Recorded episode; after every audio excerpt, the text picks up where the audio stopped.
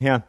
Øh, jeg er lige blevet øh, mindet om, at øh, ved præsentationen i går kom jeg meget hurtigt fra den faglige præsentation, som passede så godt med det, jeg nu ville til at sige, og så til selve foredraget og den faglige præsentation af mig selv, og fik derfor sprunget over en mere personlig præsentation. Og den hører jo også med til billedet. Jeg er... Jeg hedder jeg er altså øh, Jakob Ingberg, og jeg er 40 år gammel og øh, er gift med øh, Maiken Ingberg og bor i Vejle, og vi har en søn på øh, snart øh, to år, og ikke mere end, end det. Øh, så... Øh, der, det kan der jo rådes på. Ja. Øh, så øh, øh, håber jeg da, I kunne mærke i går, øh, også øh, ud over et fagligt engagement, øh, engagement i øh, emnet her, at øh, der også ligger et øh, personligt engagement øh, bag, at øh, jeg synes ikke kun den tidlige kristendom er voldsomt øh, fagligt fascinerende, men øh, jeg er selv en øh, kristen, og øh, jeg kommer i Pinsekirken i Vejle og er med i øh Øh, ledelsen øh, der også. Øh, jeg er sikker på, at vi ville have kaldt det for 20 år siden, at jeg var ældste øh, bror. Øh, så øh, det, øh, det er altså min, min baggrund. Øh, jeg er øh, ud af pinsefamilie øh, på begge sider. Der går tre, tre generationer øh, tilbage der. Øh, min kone er også fra den, gener- øh, den tradition, så dog kun to øh, generationer øh, tilbage. Så øh, ja, øh, det, det, er, det, det er så min kirkelige baggrund. Nu kender I, øh, I den øh, også.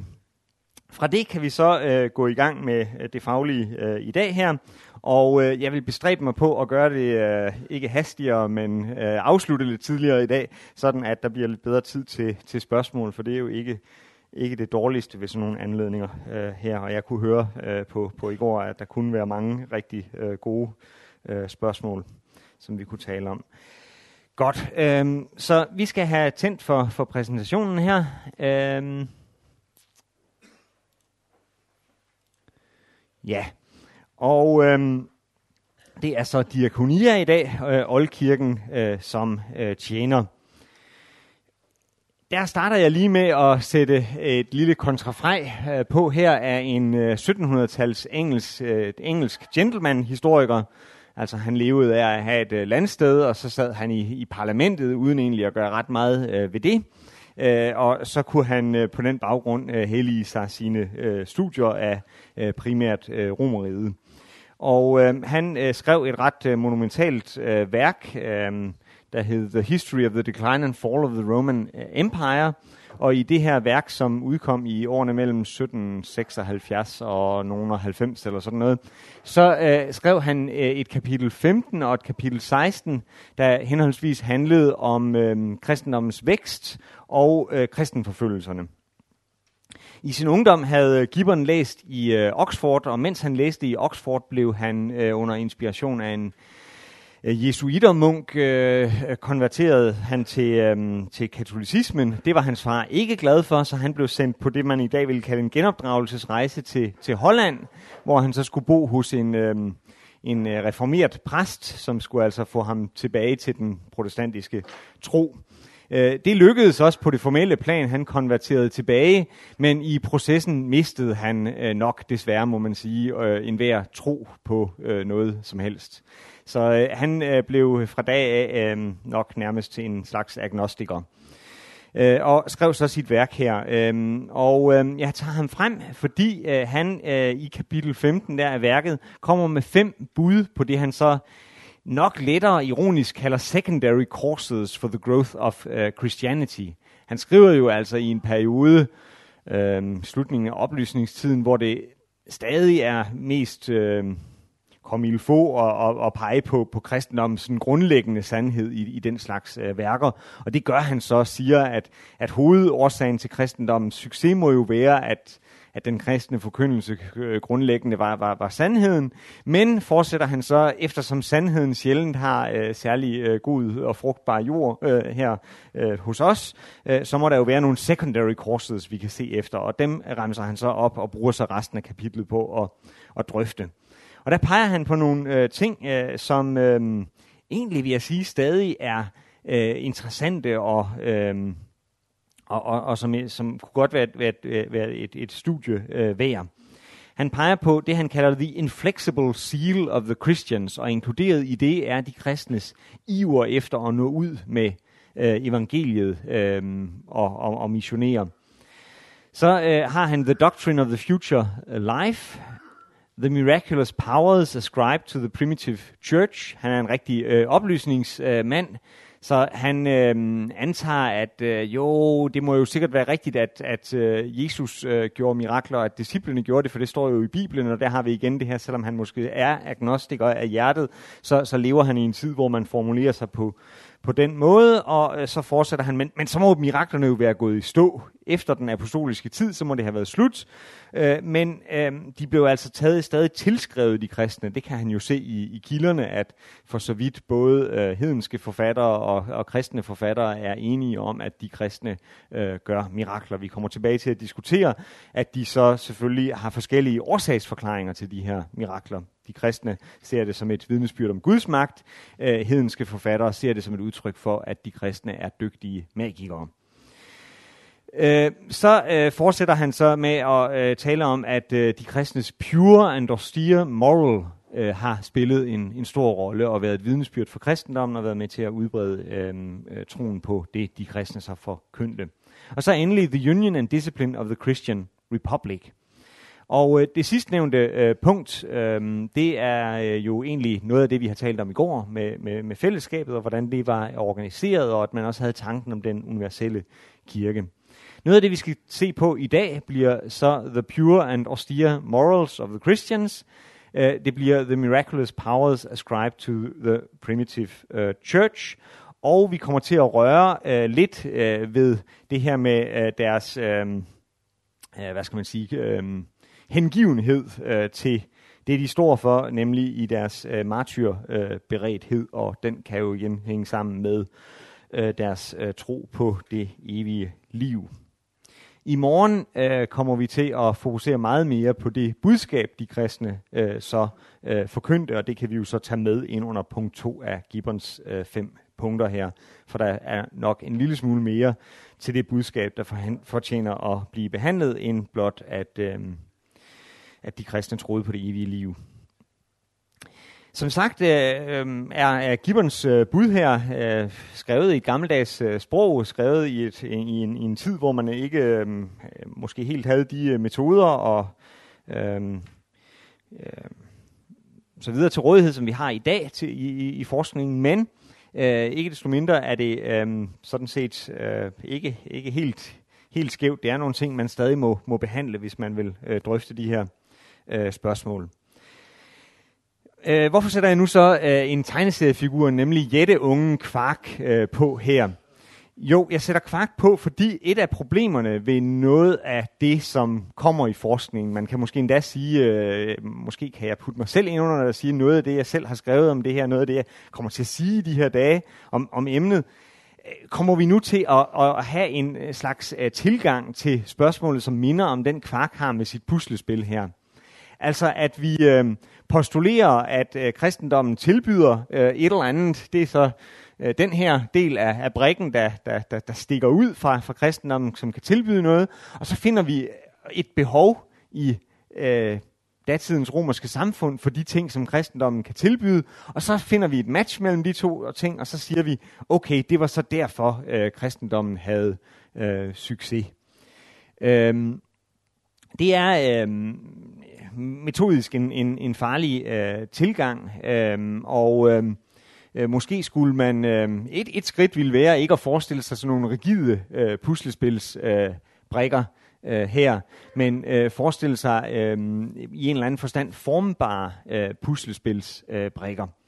For øh, selvom jeg vil fastholde, at der er et øh, kernekristent øh, budskab, der er en bekendelse til Jesus Kristus som Herre, øh, så må vi jo øh, sige, hvis vi ser på det kirkehistorisk, og ser de steder, hvor øh, kristendommen også i dag vinder frem, øh, så sker der en øh, form for øh, inkulturation af, af kristendommen i øh, de her øh, områder.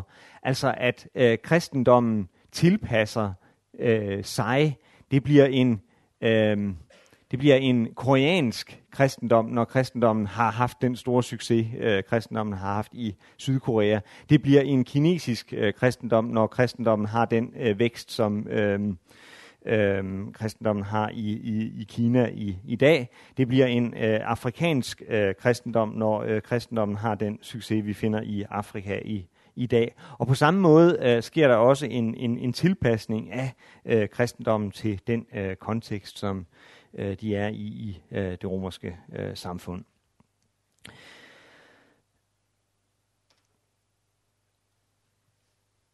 Vi øh, nærmer os nu øh, temaet for i dag med, med øh, kirken som øh, tjener, og skal der bare lige holde fast i igen, at jeg vil prøve at lægge en vis særlig vægt på at, at sige noget om øh, tjenerrollen øh, set øh, udefra.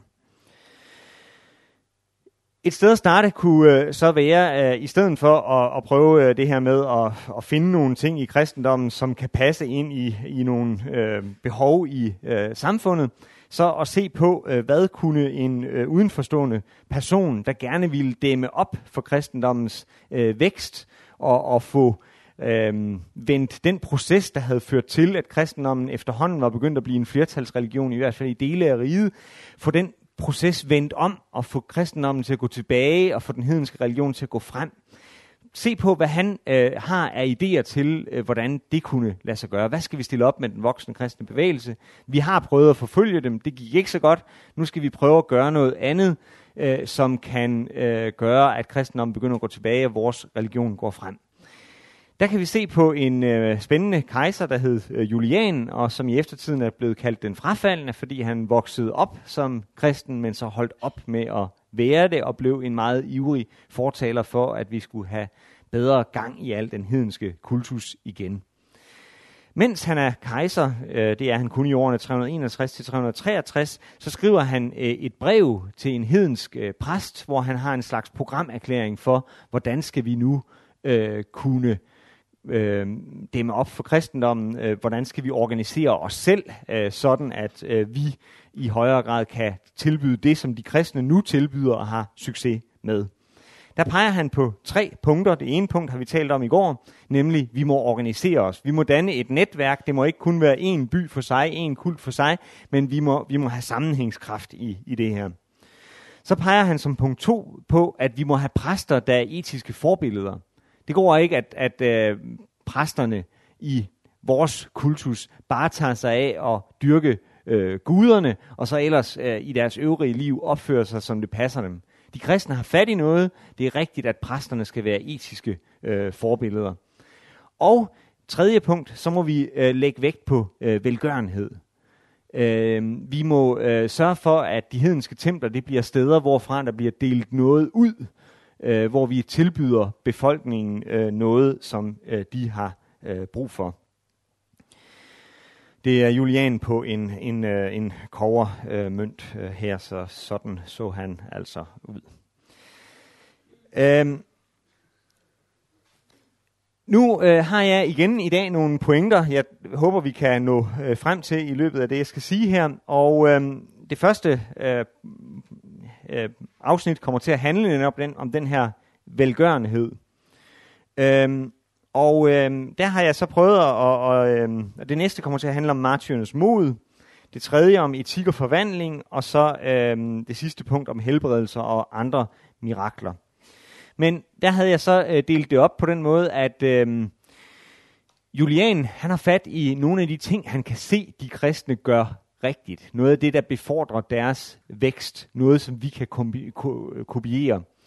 Man kan sige, det er nogle synlige øh, handlinger, men øh, bag ved de her synlige handlinger, som de kristne gjorde, der mente de kristne, at der var nogle årsager til, at de gjorde det, og de håbede også, at de her årsager ville være synlige, eller kunne blive åbenbare for øh, udenforstående. De håbede, at det ville være tydeligt, at deres velgørenhed var udtryk for en eller anden form for gudgiven kærlighed at martyrernes mod ville give et vidnesbyrd om Guds magt. Den argumentation er jo særlig vanskelig at, at gennemføre, og vi kan se det i den her kritiker af kristendom, der hedder Kelsers, at han skriver om, jamen hvordan kan I påstå, at Jesus er Gud, når nu vi kan se, at vi forfølger jer, vi slår jer ihjel, Jesus selv døde på skammelig vis på korset. Hvordan kan han være en Gud, når han ikke engang er i stand til at redde jer i dag? Så, så den er vanskelig, den her argumentation. Hvordan kan martyrernes mod vise øh, Guds øh, magt? Men de prøver, kristne prøver så at, at, at gøre argumentationen, og øh, det kommer vi tilbage til. Punkt C, etik og forvandling, altså dels at de kristne øh, prædiker med etik, de øh, har en særlig øh, moral, der er en forbindelse, der har vi igen måske altså kvak-billedet øh, her, at der er en eller anden form for er en forbindelse mellem den, den kristne øh, moral og, og samfundets moral. Der er, de er ikke uden forbindelser, men der er altså også øh, markante øh, kontraster. Så øh, som et særskilt punkt under etik også etisk forvandling, altså den kristne tro på, at det kan lade sig gøre at reformere sit liv og lægge sit liv om, eller måske snarere i kristen optik få den lagt om af Gud ved Guds øh, indgriben, så igen kommer den etiske forvandling, det kommer til at skulle være et vidnesbyrd om Guds øh, magt til at, at lave den her forvandling af mennesker. Helbredelser og andre øh, mirakler, øh, igen en ønsket årskabsfortolkning, det er Guds magt og Guds kærlighed, og ikke øh, at vi er meget dygtige til at praktisere magi.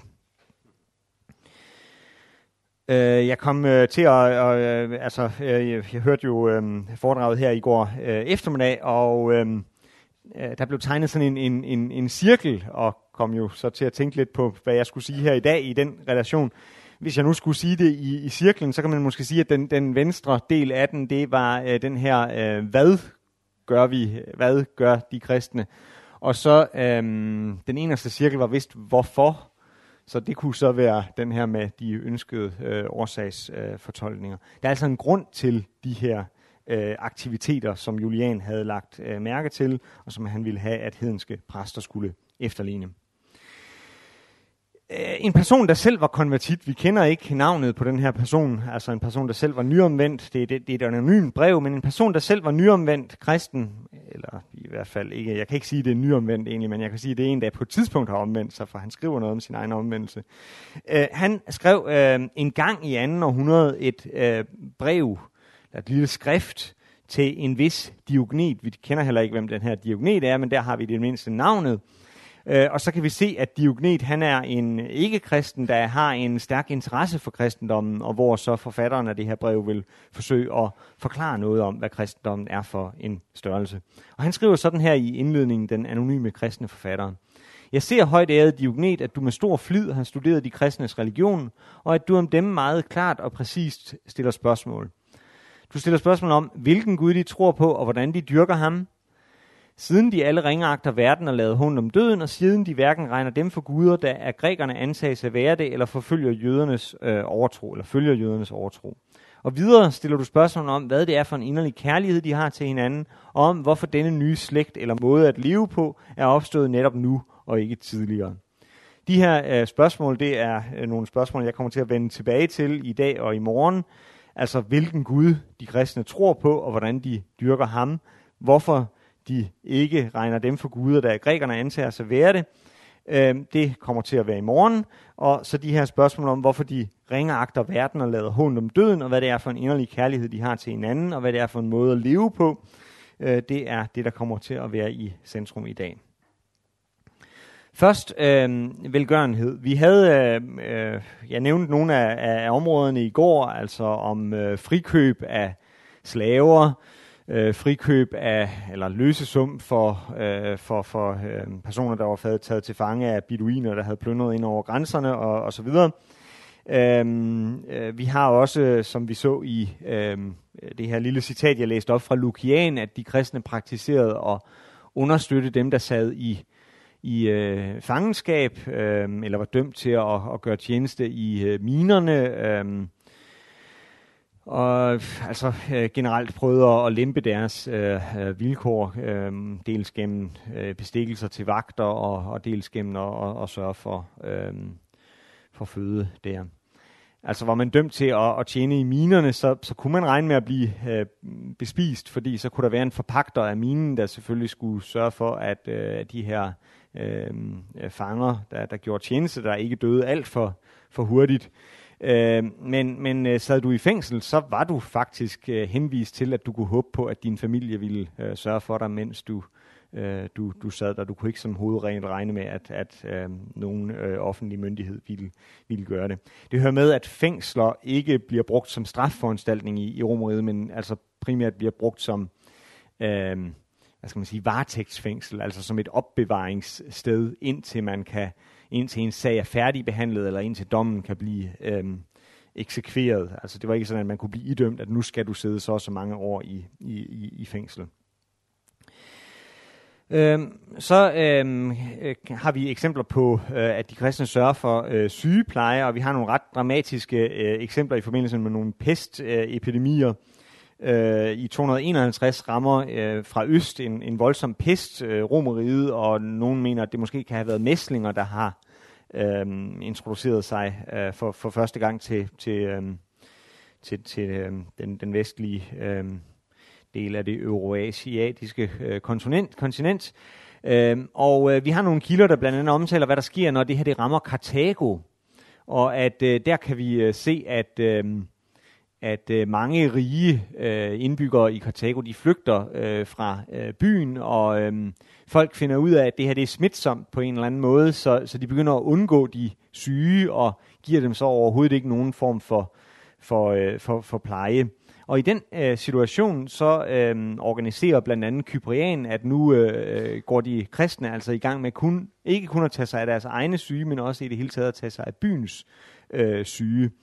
Og øh, der er selvfølgelig måske nok nogle flere kristne, der så bliver udsat for, for, øh, for smitte, men man kan faktisk også regne med, at, øh, at en del øh, personer, der er smittet med sådan en form for, for, for pest, hvis bare de bliver udsat for en eller anden form for basal pleje, hvor de får vand og, og drikke og øh, lidt mad og, og, og spise, jamen så vil nogen øh, komme sig. Og det har i hvert fald øh, gjort et... Øh, øh, må have gjort et vældigt indtryk i samfund, øh, samtiden, det her med, at, at øh, jamen andre øh, flygter, men de kristne bliver tilbage og tager sig øh, af, af det her. Og man kan sige, at vi kommer så ind i en situation, hvor mange sociale relationer bliver brudt op på grund af den her, øh, den her pest i hedenske familier, men nye sociale relationer bliver øh, opbygget i det, at de kristne har øh, vist sig villige til at, at stå for, for den her øh, pleje mere daglige øh, situationer, jamen, øh, så øh, kan vi se, at de forskellige kristne menigheder øh, organiserer velgørenhedsarbejde, tager sig af øh, fattige, måske primært i deres egne rækker, men ikke øh, helt eksklusivt øh, øh, rettet øh, herimod. Det er vanskeligt at have øh, tal og øh, sådan noget for det, fordi det har vi ikke. Øh, men øh, ja, et tal øh, får vi. Øh, Euseb, han gengiver et samtidigt øh, brev fra øh, menigheden i Rom øh, fra begyndelsen af det 3. århundrede, hvor der nævnes en liste over, hvor mange øh, gejstlige øh, man øh, har. Og i den forbindelse nævnes det så også, at, øh, at der er 1500 inker og nødelidende, som herrens nåde og kærlighed til mennesker giver føde dagligt. Øh, så øh, de her 15 enker og nødlidende, altså det er nogen, der har øh, fået hjælp af den her øh, menighed ud af menighedsmidlerne. Øh, øh, interessant at, at se, at med i brevet er altså ikke kun aktiviteten, men faktisk også den her begrundelse. Det er Herrens nåde og kærlighed til mennesker, der sørger for øh, det her.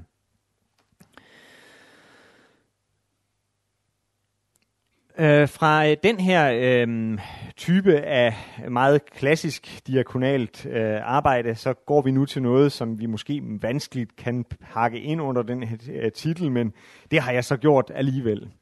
Øh, noget øh, de kristne synligt har øh, gjort, været kendt for, øh, det har været, at i tilfælde af forfølgelse, så øh, var der selvfølgelig altid nogen, der faldt fra, men der var også øh, nogen, der ikke faldt fra. Selve det her med, at det var muligt at falde fra, det kræver måske en øh, forklaring. I løbet af andet århundrede øh, udvikler der sig den øh, praksis, at øh, romerske øh, embedsmænd i de fleste tilfælde er villige til ikke at dømme en anklaget kristen til døden, hvis den her person kan øh, godtgøre, at vedkommende ikke er kristen. Og efterhånden bliver det yderligere et form for bevisførelse. Uh, hvis man er villig til at ofre til hedenske guder, så kan man derigennem bevise, at man ikke er kristen. I nogle tilfælde skal man forbande øh, Kristus også, eller forbande de kristne.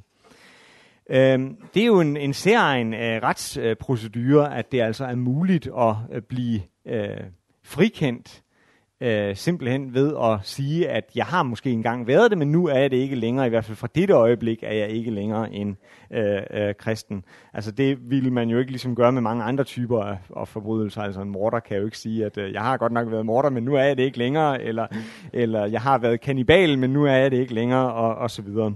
Og den sidste øh, lille øh, anklage med kannibalismen her er jo ikke helt uinteressant, fordi de kristne faktisk i samtiden bliver beskyldt for at være kannibaler. Øhm, det er blandt andet i øh, et øh, skrift af, Cornelius Fronto mod de, mod de kristne, hvor han øh, meget malerisk beskriver dels de kristnes kannibalisme, hvordan de søber blodet fra et barnlig op med noget mel og, og altså svælger det her i sig, og, og hvordan de øh, i øvrigt også øh, praktiserer øh, blodskam med hinanden og sådan noget, når de, for, når de forsamles. Øh, men vi må sige, at uh, trods at han var en højt placeret romersk embedsmand, så i de fleste tilfælde kan de romerske embedsmænd ikke have troet på de her uh, anklager. Og vi har så et konkret eksempel, en, en, en guvernør, der hedder Plinius, jeg nævnte i går også, der, der siger, at han har undersøgt de her øh, sager og fundet ud af, at de kristne i hvert fald kun spiser et almindeligt og harmløst måltid, når de, når de samles. Øh, men øh, under andre omstændigheder, det øh, var øh, altså muligt at slippe fri fra straf, hvis man ville ofre til de hedenske afguder i en lang øh, række af, af, af tilfælde. Øh, og, men det var der så altså bemærkelsesværdigt nok en del kristne, der ikke var villige til. Diognet, øh, brevets forfatter, han skriver sådan her om det til Diognet, der åbenbart også har bemærket den her ejendommelighed. Ser du ikke dem, der bliver kastet for de vilde dyr, for at de skal fornægte Herren, men som ikke lader sig besejre? Ser du ikke, at jo flere der straffes, jo mere tager de til i antal, derved at andre kommer til? Dette synes ikke at være menneskers værk. Det beror på Guds kraft. Det er beviser på hans nærvær. Vi har her koblingen imellem det, som Diognet kan se og undre sig over, og så den forklaring, den årsagsforklaring, øh, Diognetbrevets forfatter gerne vil lægge ned over det, Guds øh, magt. Tertullian øh, skriver berømt nok øh, om det sådan her. Og dog hjælper en hvilken som helst udspekuleret grusomhed fra jeres side ikke det mindste. Snarere er de et lokkemiddel for skolen. Han kalder her kristendommen for en skole. Flere bliver vi hver gang vi mejes ned af jer. Et sædekorn er de kristnes blod. De fleste hedenske forfattere, øh, jeg viste jer en lille liste i går, der omtaler kristendommen, de har bemærket det her fænomen ved de kristne, at de har en, en særlig mod i forbindelse med øh, øh, øh, anklager. Øh, nogle af dem, de øh, undrer sig også over det her og, og søger forklaringer øh, på det. De finder så altid andre forklaringer end de forklaringer, de kristne øh, gerne vil, vil øh, finde. Altså nogle af nogle, øh, Marcus Aurelius for eksempel finder ud af, at det må være de kristnes oprørsånd og ubendige stedighed. Øh, og øh, øh, Epiktet, han øh, tænker, at nej, det, det må være en eller anden form for vane, de kristne øh, har. Og i begge tilfælde, så øh, optræder det i filosofiske skrifter, hvor forfatteren er i gang med at diskutere det beundringsværdige i at være modig, og stå fast på sine principper, og være ligeglad med denne verden, og være ligeglad med sit eget liv. Så man, man er inde i en filosofisk kontekst, hvor det her det er beundringsværdige egenskaber. Problemet er, at man vil jo altid forstå sin, sin verden inden for sine egne kategorier. Når man så ser en gruppe mennesker, som man i øvrigt foragter, opfører sig på en beundringsværdig måde, så må man altså prøve at finde andre øh, forklaringer øh, på det. Øh, og man finder så ud af, at de må have nogle forkerte øh, grunde til at, at have den her i øvrigt beundringsværdige øh, egenskab. Men vi skal huske her at læse de her tekster imod hårene og se, at når det er nødvendigt i sådanne filosofiske sammenhænge for de her forfattere at gå ind på de kristne og sige, at de her beundringsværdige egenskaber, de skyldes hos de kristne noget forkert, så er det jo fordi, de er bange for, at nogen i deres læserkreds skal drage en anden slutning og sige, de her mennesker, som i øvrigt er foragtede, som vi måske egentlig også gik rundt og foragtede, de er måske ikke så foragtelige alligevel. De har nogle beundringsværdige egenskaber. Bliv nysgerrig, søg øh, årsagforklaringer øh, til det.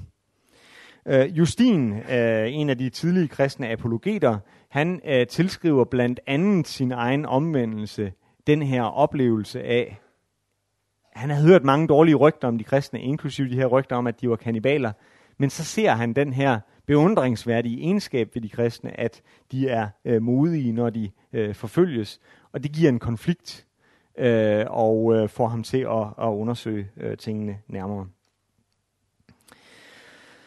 Fra martyrernes øh, mod øh, går vi øh, så til etikken øh, og øh, den etiske øh, forvandling. Der skriver Justin øh, sådan her, i det han øh, henviser til øh, Jesus, som har sagt øh, sådan her. Jeres smukke gerninger skal skinne foran menneskene, for at de, når de ser dem, skal undre sig over jeres fader i himlen. Igen har vi her det synlige, altså jeres smukke gerninger, og den bagvedliggende årsagsforklaring, som gerne skulle lægges øh, ned øh, over det, øh, at øh, mennesker skal undre sig over jeres fader, som er i himlen. Så fortsætter Justin. Han, Jesus altså, opfordrer os til gennem tålsomhed og mildhed at føre alle bort fra skændsel og lyst til det onde. Hvilket vi også er i stand til at påvise ved mange af dem, der har hørt til hos jer. Altså han skriver her til, til hedninger.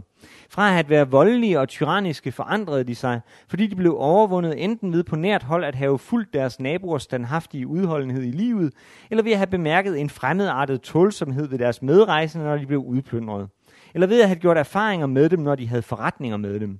Altså vi har her en hel øh, sådan lille katalog over, at øh, enten kristnes øh, gode etik i det daglige, eller øh, øh, omvendte konvertitters etiske forvandling, at det øh, skal kunne være og har været et øh, vidnesbyrd og har øh, ligesom banet, banet vej for øh, kristendommen i forhold til, til nye at øh, det ikke kun sådan at er et øh, apologetisk trick, man kalder det i forskning, så kalder man det øh, etikbeviset. Altså det er et, et bevis, apologeterne igen og igen fører frem det her med, at de vil ønske at overbevise læseren om, at, at, at kristendommen er i, vand, øh, er i stand til etisk at øh, forbedre øh, mennesker, og vi kristne lever et meget etisk øh, liv. Øh, det er øh, ikke kun, hvad skal man sige, en, en, øh, en, en øh, en kristen argumentation, men reelt også har været noget, der har gjort indtryk på nogen udenforstående.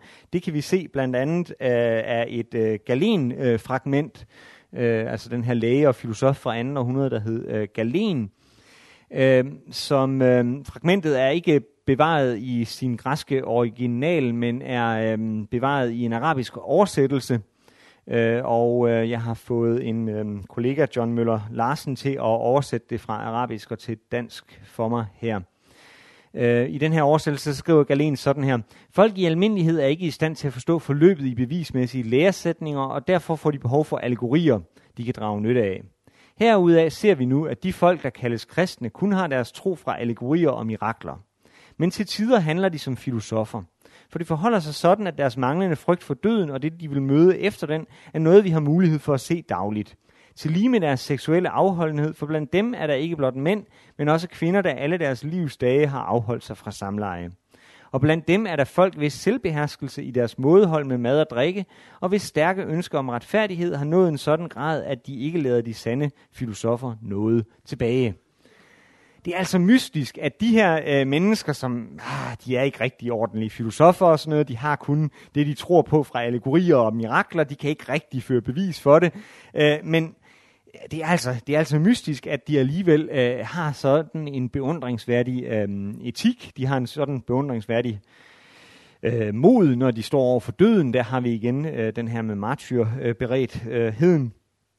Øh, øh, og, og allermest bemærkelsesværdigt, så er det altså ikke kun mænd, men også kvinder, der kan leve etisk. Altså her må vi have øh, de øh, antikke, antikke fordomme øh, om, om, om de to køn med, øh, og øh, altså fordommene er øh, sådan, at, at jamen, øh, hvis du er øh, et, et, et øh, filosofisk øh, dannet øh, mand i overklassen, så øh, har du en langt større mulighed for at øh, have styr på dine egne øh, følelser og øh, passioner og, og leve et, et moralsk liv, end hvis du er kvinde, barn, slave, underklasse øh, og så videre, så videre.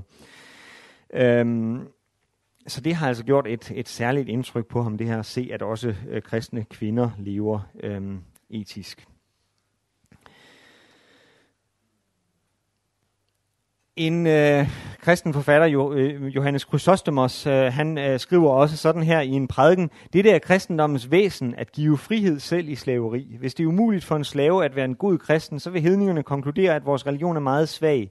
Men hvis vi kan vise dem, at slaveri ikke er en forhindring for hellighed, så vil de forundres over vores øh, lære, skulle jeg nok hellere sige, en doktrin her.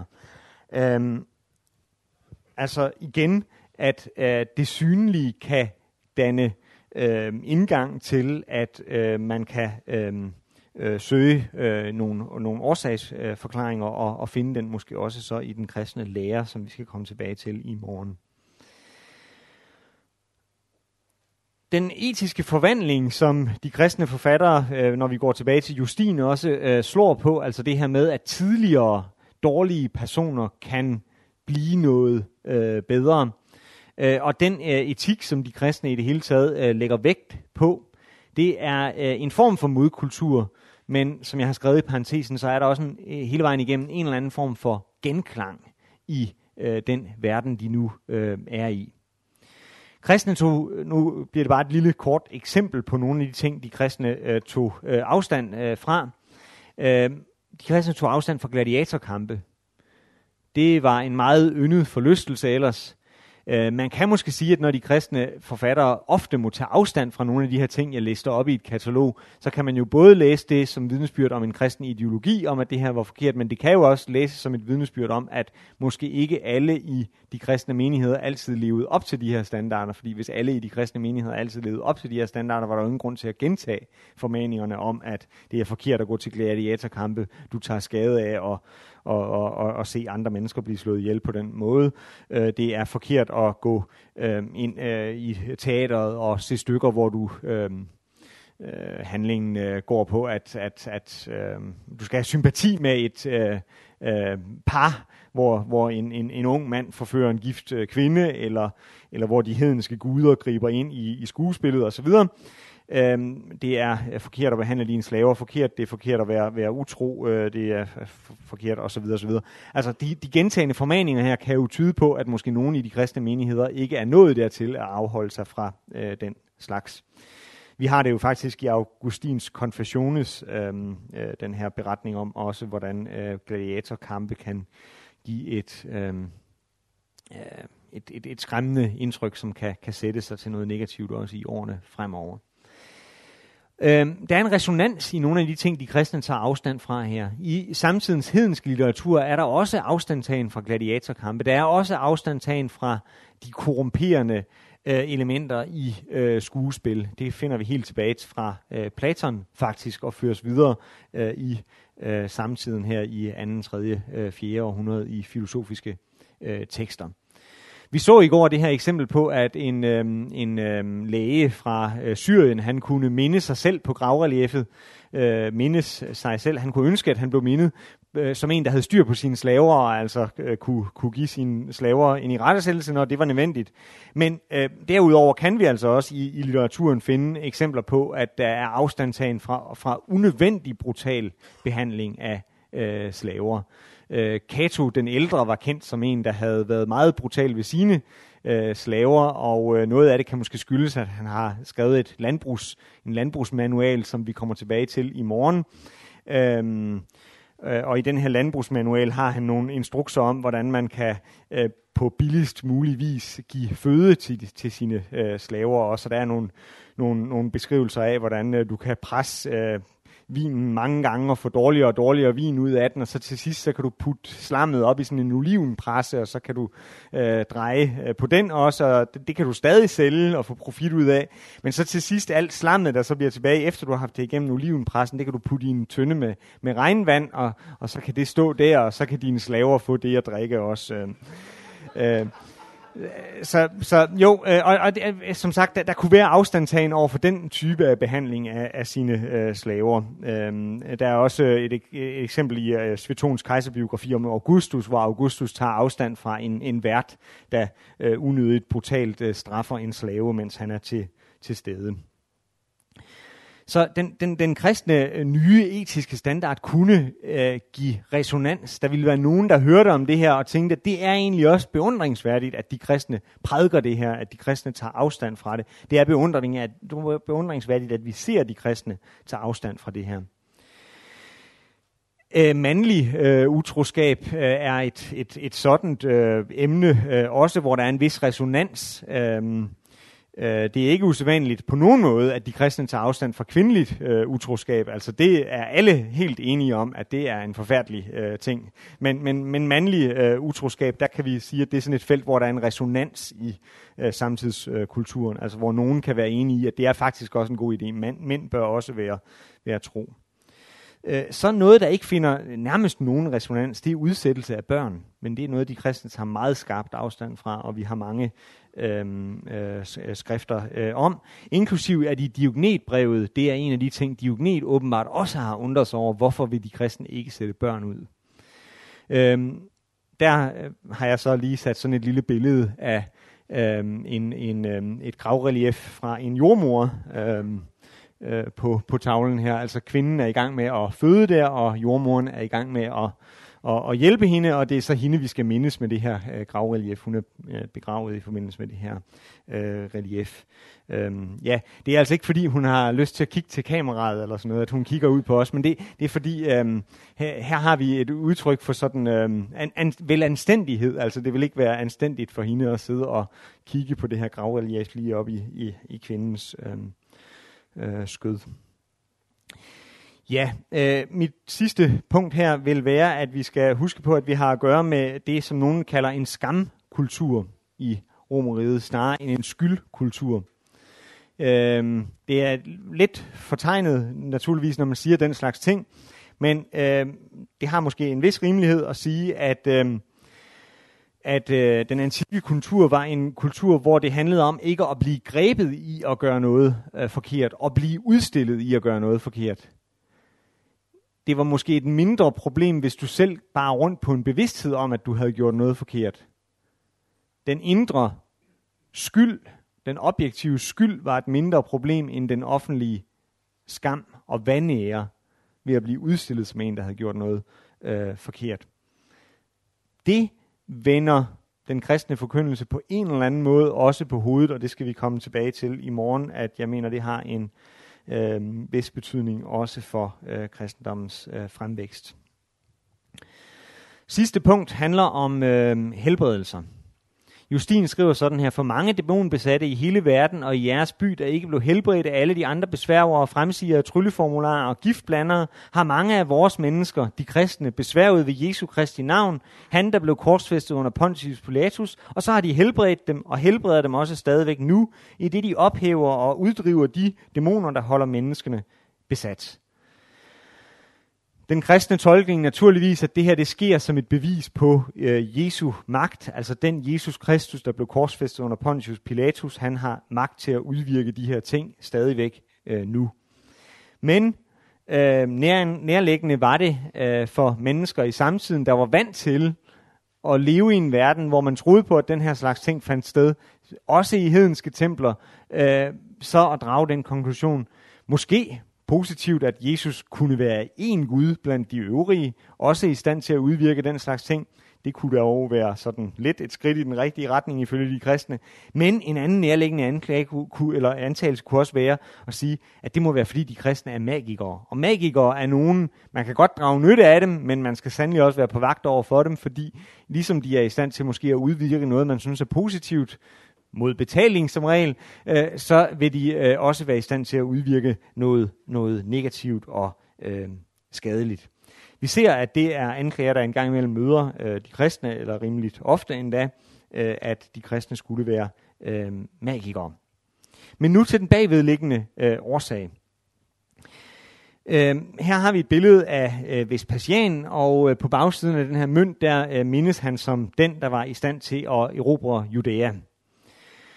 Øh, Vespasian, det, det var altså at nedkæmpe det jødiske øh, oprør. Øh, Vespasian, øh, han er en øh, romersk general af ridderstanden. Han øh, er blevet sat til at nedkæmpe det her øh, oprør af Nero øh, fordi Nero tænker, at Vespasian han kan ikke være farlig, han kan ikke være øh, en forkert mand og give en masse legioner under sin kommando, for han er, er så ringe byrd, altså han er kun fra ridderstanden, han er ikke fra senatorstanden, så han kan ikke bruge de mange legioner til at få magten i Romeriet. Det kunne Vespasian så alligevel, øh, og han øh, får magten og bliver øh, kejser. Øh, men i øh, det her, øh, den her situation, hvor han har grebet efter kejsermagten, men endnu ikke opnået den. Øh, der øh, rejser han fra Judæa til Alexandria, og hos både øh, den romerske historiker Tacitus og hos den romerske historiker Diocasius, og så i øh, Svetons øh, biografi om, om Vespasian, der får vi i de tre historikere en beretning om, at øh, Vespasian, da han kommer til Alexandria, udvirker to mirakler. Den ene er, at han med spyt fra sit øh, øje øh, helbreder en blind, og det andet er, at han ved at træde på en vandfører mands øh, hånd, øh, gør ham øh, i stand til at bruge den her hånd igen. Øh, mirakelhistorien med, med spyttet kan jo egentlig minde om en mirakelhistorie, vi kender fra øh, evangelierne. Jeg tror ikke, der er nogen direkte litterær øh, sammenhæng, men det viser altså, at vi er i sådan en, en, en, en verden, hvor de her øh, typer af, af, af mirakler øh, indgår i øh, forestillingsverdenen. Øh, den store kontrast, hvis vi sammenligner mirakelhistorien i evangeliet, og så den her mirakelhistorie, det er synet på den, der helbredes. Tacitus, han er fuld af foragt for de her mennesker. De kommer fra Ægypterne, de har øh, konsulteret en guddom, som, som de her øh, Ægyptere, som er hengivet til overtro, de øh, dyrker alt for ivrigt, og Øhm, og, og, og det er tydeligt i teksten, at han også giver et billede af, at Vespasian egentlig foragter de her mennesker. Vespasians rådgiver foragter dem. Det hele handler om, at Vespasian skal udpeges som en af guderne favoriseret person. Det bliver han gennem det mirakel, han er i stand til at udvirke. At det gør noget godt for de to, der helbredes, det er sådan set historien fuldstændig uvedkommende. Her har vi en kontrast til den ideologi, den tolkning, de kristne gerne vil lægge ned over deres helbredelsesberetninger, inklusive dem i evangelierne. Her har vi øh, Jesus som en sådan skægløs yngling, der er i gang med at helbrede netop den, den, den blinde her ved at smøre dønd på hans øh, øjne. Altså, det var kon- konventionelt i de første mange århundreder, at, at Jesus havde ikke skæg, for han var jo en ung, øh, en ung mand. Uh,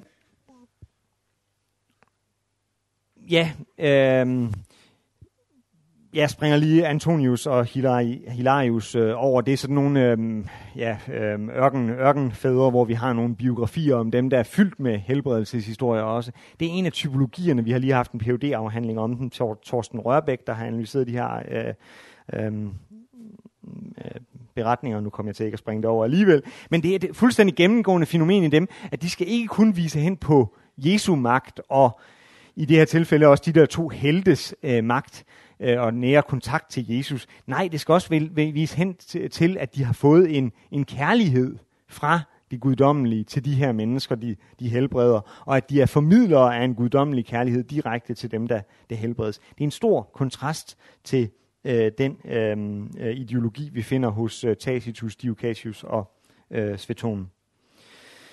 Øh, frem til en konklusion kirken øh, som øh, tjener, altså de synlige øh, handlinger, prøver de kristne at binde frem sammen med nogle bestemte ønskede årsagsfortolkninger. Deres velgørenhed er en, et vidnesbyrd om gudgiven kærlighed. Martyrernes mod er et vidnesbyrd om Guds magt.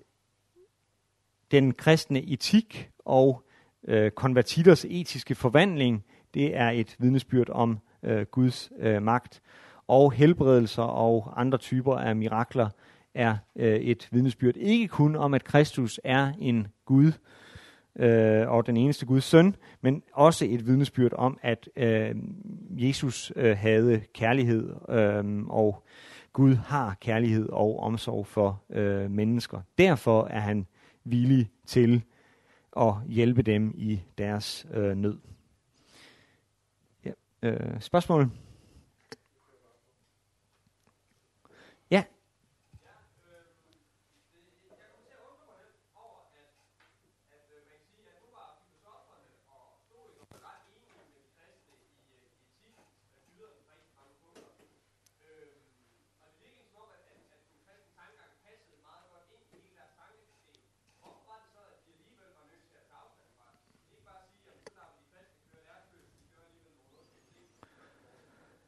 Det, det, er en, det er en rigtig god pointe, og, og, og jeg tror, at den årsag til, at de er nødt til at tage afstand fra dem, det er netop, at de måske ser, at kristendommen begynder at have en appel, også ind i deres egne rækker. Så, så det, det er der, hvor vi på en gang skal læse, at forfatteren tager afstand fra de kristne. Men når han har behov for at tage afstand fra de kristne, så er det fordi, at han frygter, at i hans læserkreds, der vil være nogen, når jeg nu diskuterer det her spørgsmål, der vil tænke, at hov, jamen det er jo sådan, de kristne også gør. Og så er han nødt til øh, at, at, at få dækket den der fløj, fløj af, og sige, at ja, ja, det gør de kristne også, men de gør det af alle de forkerte årsager.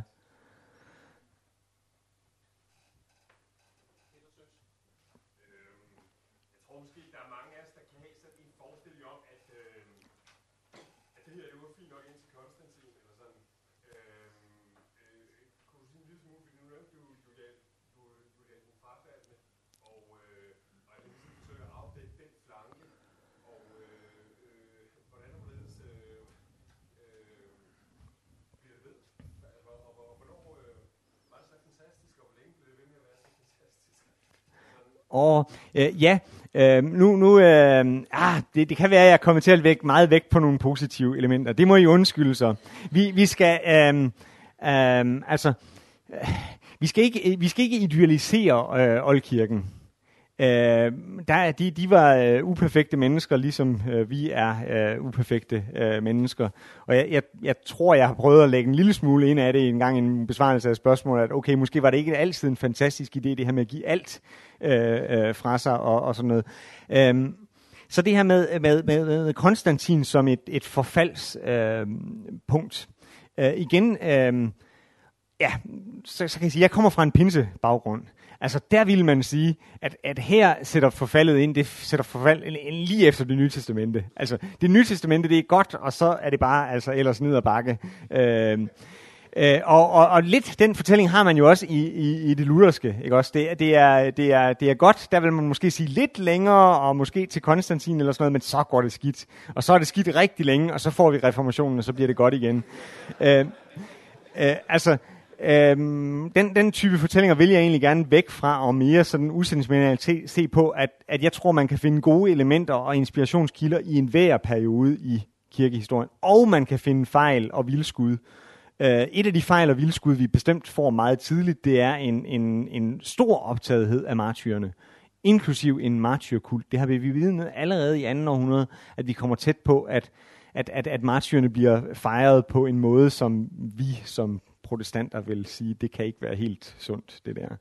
Uh, ja. Men, men vi har alligevel en forestilling, eller jeg har i hvert fald, at i det tilfælde der, hvor kirken mange steder bliver flertalsreligion, øh, at så udviskes kulturerne af den her, øh, den modkultur, tror jeg, eller, ja.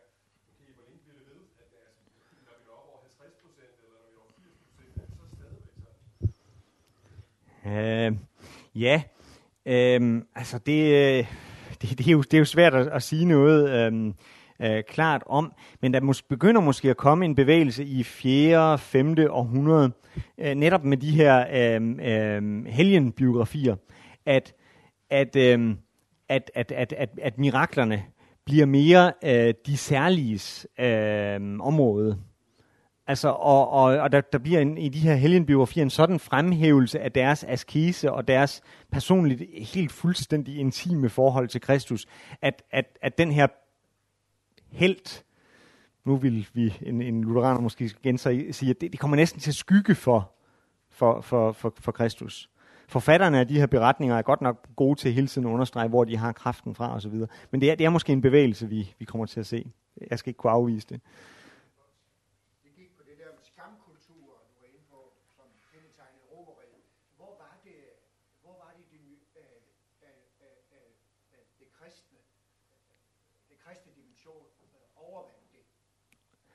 Øhm, jamen det var måske netop ved at sige, at, at øhm, du er blevet udstillet i det her. Du har lidt nederlag, men vi kan tilbyde en ny begyndelse. Du kan blive tilgivet ved Jesus Kristus. Det kan vi se, det er noget, nogen hedenske kritikere også vender sig imod. Kritik af kristendommen hører ikke op med Konstantin. Der er rigtig mange intellektuelle, der stadig skriver imod de kristne. En af dem er en historiker, der lever i sådan 5. 6. århundrede, der hedder Sosimos han øh, har en tolkning af Konstantins omvendelse, der går jo fuldstændig på tværs af den kristne selvfølgelig. Og den går på, at Konstantin havde levet så elendigt i et liv og gjort så mange forbrydelser. Og han prøvede hos alle de hedenske guddomme, at der var en eller anden, der ville tilbyde ham en eller anden form for soning. Det var ikke muligt. Hvad kan han så gøre? Han kan selvfølgelig gå til de kristne. De er jo kendt for, at deres Gud tilgiver jo hvad som helst, og hvilken forbrydelse det nu skal være. Og vi har det jo allerede i Romerbrevet. Altså også det her med, at, at, at, at folk lyver jer på, at, at I skal bare gøre det onde, for at det gode kan komme deraf, og, og så videre. Øhm. Øh, Helena jo øh, blev også en kristen, men, men ja. Øh,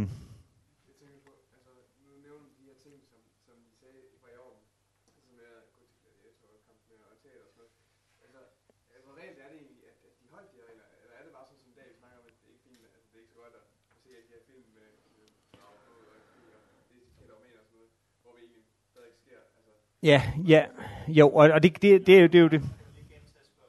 Åh oh ja, spørgsmålet går på, at de her etiske formaninger, hvor, hvor reelt viser de, at de kristne så afholdt sig fra at gå til gladiatorkampe, eller, eller hvad? Og, der, og der, der vil jeg sige, at det er jo det, man vil kalde en normativ tekst, når man siger, du må ikke øh, gå til gladiatorkampe, det er skadeligt at gå til gladiatorkampe. Så nogle tekster skal som regel læses på den måde, at man har en ideologi, der siger, at det må du ikke. Men det, at man at nødt til at gentage den, viser, at ikke alle lever op til den øh, standard. Så skal vi så have med i billedet, at, at det, det antikke samfund er jo også det, man kalder et face-to-face society. Så der har jo været en eller anden form for, af social kontrol i det her. Du har ikke sådan kunne, måske i Rom gemme dig i mængden, måske i Karthago, men mange andre steder har du bestemt ikke kunne gemme dig i mængden, så dine medkristne har jo godt kunne, kunne se, hvad du har, øh, hvad du har gjort.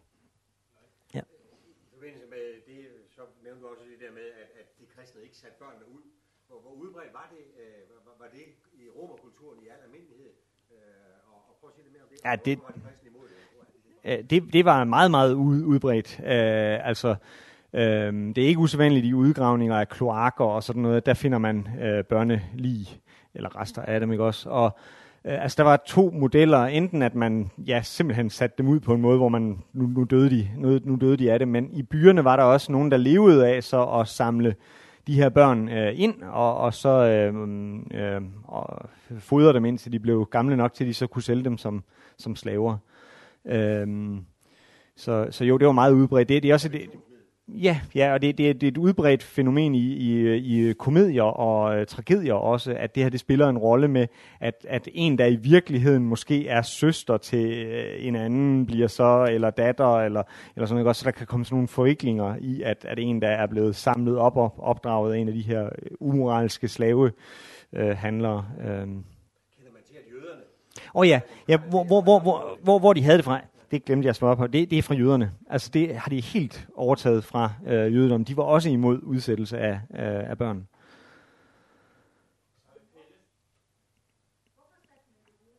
Øh, ja, fødselskontrol, altså for ikke at få for mange. Øh, de fattige satte dem ud, fordi de ikke havde råd til at have dem, og de rige satte dem ud, fordi de ville sprede øh, arven og medgifter og sådan noget for meget.